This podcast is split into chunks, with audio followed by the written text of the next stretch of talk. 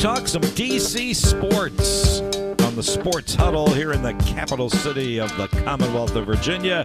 We go to the nation's capital to do that from WTOP Radio Sports. He is Dave Preston, who joins us this afternoon. How you been, Dave? I'm doing great, Bob. How are you today? Was uh, summer good and kind to you? And I hate to use that in the past tense, but it kind of is already. Well, and especially for those of us who cover college football or the NFL, mm-hmm. it really does end early August. I think it was Mark Schlereth uh, who once said, August is the Sunday of summer. And he's so accurate because mm. we are really kind of marking time until Labor Day when the Spiders, the Terrapins, uh, James Madison, UVA, Virginia Tech get underway, and then it's the Burgundy and Gold the following Sunday. I was going to start with the burgundy and gold, but what are the Terps going to be like this, Dave? Uh, this year, Dave, we haven't we haven't really focused on them at all yet this preseason. What I think is interesting is that Coach Mike Locksley went to the Big Ten Media Day and said, We expect to compete for a championship. It's one thing to say that in your own locker room. It's another thing to say that in front of everyone, in front of all the bright lights. He knows that he has a special team, Specifically, he knows he has a very special quarterback. Taulia Tagovailoa enters his mm-hmm. fourth year as a starter. You don't see that in major college football these days. Guys, even the best ones are there three, maybe oh yeah, three years tops as a starter because if they're great, they're off to the NL, uh, the NFL after two or three seasons, or they're transferring somewhere else. So he has a he has he has a special quarterback. He has some good skill position guys. Roman Hemby almost rushed for a thousand yards last season. Uh, Jeshaun Jones, if you remember him from 2018, the guy who scored three times against Texas, the first three times he touched the ball, if I believe. Uh, so there are some special players. The big question for Maryland, as it feels like every year, how good will the offensive line be? Because you don't microwave an offensive line. They got to be slow roasted. They lost four starters to graduation last year, so that's going to be a concern once you get into the teeth of Big Ten play. And defensively, can they get an effective pass rush? They do have three defensive backs coming back from last year who started. So the defense should be better. It's in the second season under Brian Williams, the coordinator. The question is, will they be able to mount a serious pass rush and stop the run? And can the the offensive line keep uh, Taulia Tagovailoa upright? Uh, they get into the teeth of Big Ten play on September 23rd at Michigan State. Uh, which, by the way, the right. week before, they have quite the contest against the Richmond Spiders. So we're going to rough them up a little bit for the Maryland Terrapins. So I'm looking for. I'm looking I'd expect for... nothing less. nothing less. We'll see spider bites all over the Spartans. and we're bringing home a big check in addition to whatever happens on the field that day. But yeah. we'll, we'll, we'll leave the uh, radio both booth in good shape for Johnny Holiday, who I guess would, would probably be there to, to follow us the following week. But my, my point in all that, Dave, is before they get to that, the week before, they have a good old fashioned ACC showdown with the Virginia Cavaliers on a Friday night in College Park, which leads me to this question. Of all the myriad of stories, millions of stories that have been out there about conference realignment, I finally stumbled on one that said, in the next couple of years, wouldn't it be great if things fell apart and Maryland wound up back in the ACC? Because life in the Big Ten hasn't been anything like life in the ACC. Would you agree with that? Where do you think Maryland is in all of this, where they land in conference realignment in the Big Ten and what the Big Ten is doing now, and do they miss the ACC? Well, and the phrase is, "What good is it for a man to earn a kingdom yet lose his soul?" And I'm sure I'm butchering some verse right there, but you look at what Maryland has done, what Rutgers has done, what Nebraska did mm-hmm. a decade ago. Yes, they're cashing Big Ten checks, but they're you lose part of yourself, part of your soul. You lose 50 years of rivalry, 60 years of rivalries, where you've played these schools constantly. Uh, the series with Virginia, the series with the Carolina schools, even the non-conference schedule that they had set up with West Virginia. They weren't in the same league, but they still played one another regularly enough. And when they joined the Big Ten, a lot of that disappeared. And I think yes, they're they're a lot well. Yeah, they're, they're able to avoid a lot of the economic ills that were incurred by uh, Debbie Yow and her people 15, 20 years ago. Mm-hmm. But they lost a part of what it meant to be a Maryland fan. And yes, they're going to move on. Yes, there's a generation of kids who don't even remember when Maryland was in the ACC. The recruits who are coming to Maryland now don't recall the big battles with the Hokies and the Cavaliers and Wake Forest and and Clemson, you know, for goodness sake. But it, it's it, like I said with the offensive line, it can't be microwaved. It has to be mm-hmm. slow roasted. Your conference identity really can't be microwaved, and they're tr- they've tried to do that. I think what really hurt Maryland was without a travel partner going with them from the AC, ACC to the Big Ten, it's made it that much tougher. Because do they really identify with Rutgers? No.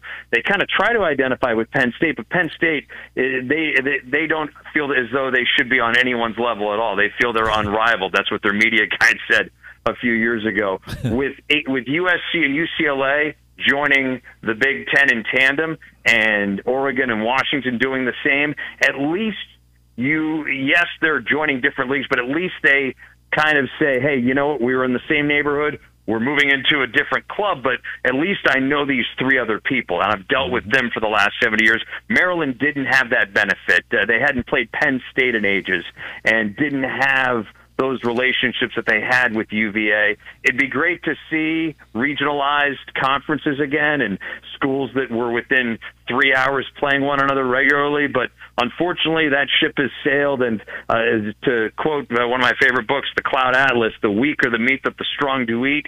And just like the ACC picked the flesh off the Big East 20 years ago, the Big Ten did the same to the ACC, and somebody's coming, uh, going to come knocking on Clemson's door at some point in time. Yeah. Yeah, absolutely. You have really been in a uh, poetically romantic uh, state of mind today, Dave. I really like it.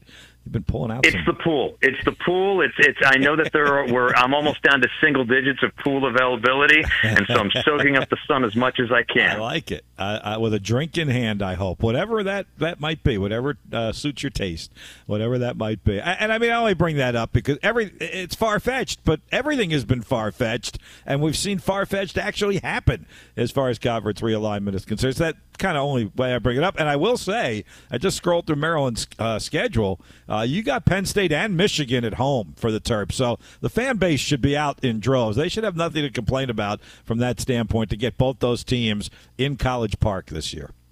Very good chance for Maryland to be five and zero oh when they go to Ohio State, which mm. you know they it's it, mm-hmm. it's one thing it's one thing to you know have a great season and Maryland is has strived for great seasons, but you can't discount starting the season five and zero oh or four and one, and really having having the fan bases you know fired up as possible. Again, Maryland's a basketball school, so it's their football fan base has been very fair weather over the years. Mm-hmm. But to see hopefully some excitement surrounding the the product that's going to be out on the field. Again, Taulia Tagovailoa, one of the just an exciting quarterback. He's already set career and season records for Maryland, and to get him back for one last season is a real blessing. All right, let's move around the DMV. We got to maneuver around all that traffic up there, but but let's maneuver up to Ravens Commanders joint practices the past couple of days. Um, what have you kind of learned or gleaned from that? We all think they're really cool to do these things. We know there's going to be the skirmishes; those happened yesterday, a little bit more um, today. But what have from what you've seen, heard, gleaned have have you taken uh, from these joint practices before they play the Monday night game at FedEx? Well, they're talking chippiness. It's almost yeah. it's the equivalent of when and when they uh, the Capitals made their new coaching hire this year. If you had taken a shot for every time someone had said organization, you would have you know hit the floor before the end of the first ten minutes. Same with chippiness. Coach Ron Rivera, that was a, that was almost and everyone talking about chippiness, and it's it's going to happen. You wish that it didn't. You wish that these guys were a little more mature, but again, these cats are 20 something dudes who are very physical in a very high charged emotional game. So there's going to be some spillover. Uh, is, is this team great because they're getting into scuffles because they're standing up for their teammates? Maybe not necessarily. Are they absolute buffoons because they can't hold their tempers in check? No, not really. But what I like about these controlled scrimmages is that you really have you really do have a chance to evaluate your players and you, against other. Uh, it's more of it gives you more of a sample uh, size of what this player can do as opposed to just doing you know, in random plays eh, during a preseason game that you really can't control.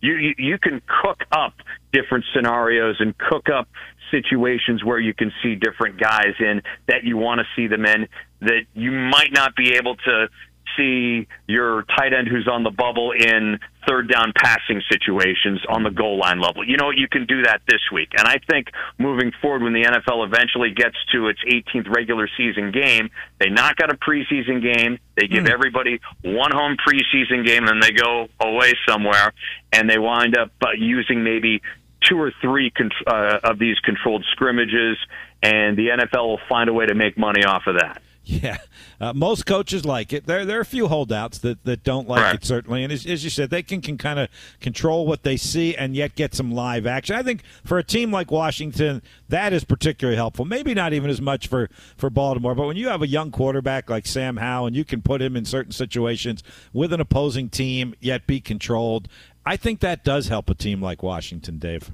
And, and so much is reactive defensively, especially in training camp. The old uh, adage is that the defense is always ahead of the offense the first couple of weeks of training camp because they know what plays are going to be run. They have a, a basic idea.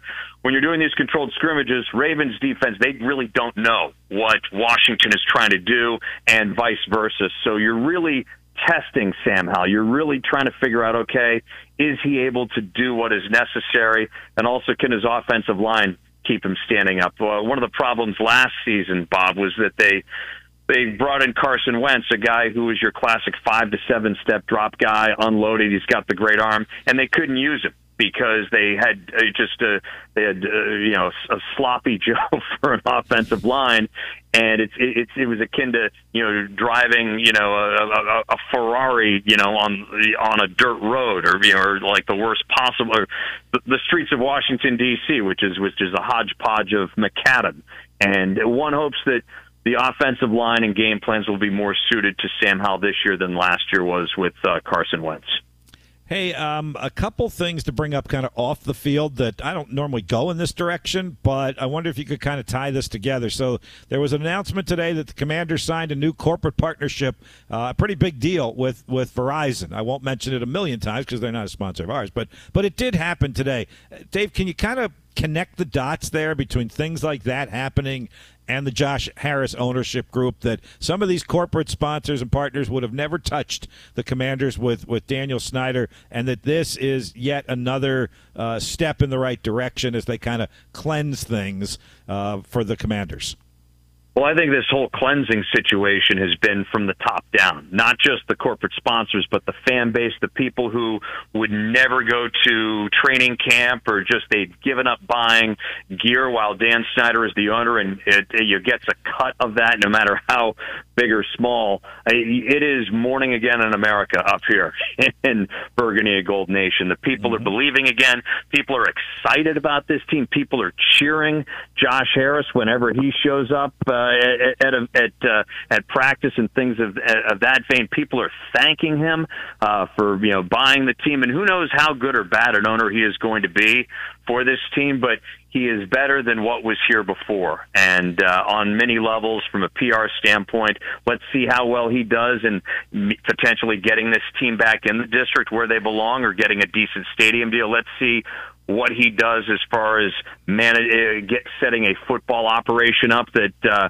he doesn't you know micromanage like a previous uh, owner or a lot of owners who are still in the league do. But I, this guy can, with unless he does a lot of really stupid things, and I know a lot of NFL owners and what they're capable of, so all bets are off. But unless things go really awry by this guy, and he seems to know what he's doing, uh, he's going to have a huge blank check for the first couple of years as far as goodwill from the fan base and from the local uh, businesses. So, uh, wrap it up from, from a PR standpoint. Um, you know, this doesn't mean winning, and this doesn't mean a new stadium, which are the two most important things in my mind that they can do. Could they really bring the Redskins name back? I mean, uh, that petition is out there. I think it's got like hundred thousand signatures on it. Some Native American groups have said yes, you can you can bring it back. Could they really walk that back as part of this PR coup of Josh Harrison group?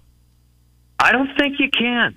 I don't think you can because Dartmouth has never gone back to the Indians. Miami University in mm-hmm. uh, mm-hmm. Ohio has never gone yep. back to the Redskins. Yeah, I think once you cross that bridge and say we can't do this, you you you can't go back and say you know what it was really not that offensive you know, to to begin with. We just it was it was, it was an accounting error on our part. Uh, I, I, how was I to know that uh, I was going to change the name? I I think maybe they maybe in five to ten years they look into changing the name from uh, to something else. Now I know there are rules that you can't rebrand and change a team name. I, I don't know the particulars in the NFL.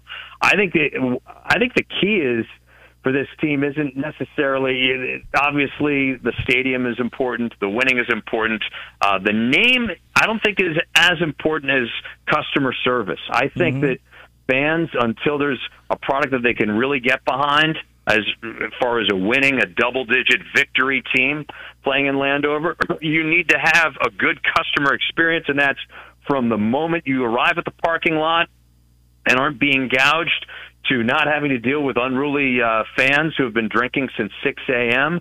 to dealing with a decent uh, cell phone reception inside the stadium and good uh, you know, lines at the concessions and things of that vein. You, you, people need to feel a value in their ticket beyond just watching a football game. And whether or not the team's called the Commanders, the Redskins, the Dipsy Kickers, or the uh, the Washington Dave Prestons, I think the, there's a, a lot other fish to fry for them at this point. That's the winner right now. The Washington Dave Prestons. I'm in on that. It's I'll good. sign that petition. I'll sign that one. All right, Dave. Plus, I, if they go back to the Redskins, how what am I going to do with my Comic Commanders song that I've, I've, yeah. I've tried to? It's it's it's not catching. It's it's like Fetch in that movie uh, Mean Girls. It's, Fetch is never going to happen, and I have a feeling Comic Commanders won't either. Well, that's why we'll go back to Redskins. No, yep. no better reason than that. All right, Dave. Thanks. It was a lot of fun today. We'll uh, we'll catch up another time and uh, talk some more DC sports with you. Good luck in East Lansing. Yeah, and elsewhere. Thank you, Dave. That was a good conversation. Appreciate it, Dave. On the on the Maryland front, I really didn't even have that on my on my checklist with Dave today, but I thought that was some really interesting talk about you know the Maryland football program. As Dave said, it's a basketball school. Don't forget that in a football based conference in the. Uh, in the Big Ten. Uh, really interesting stuff. All right, final break for you. We'll come back on the other side and uh, wrap it up for a Wednesday afternoon. Sports Huddle 1061 ESPN.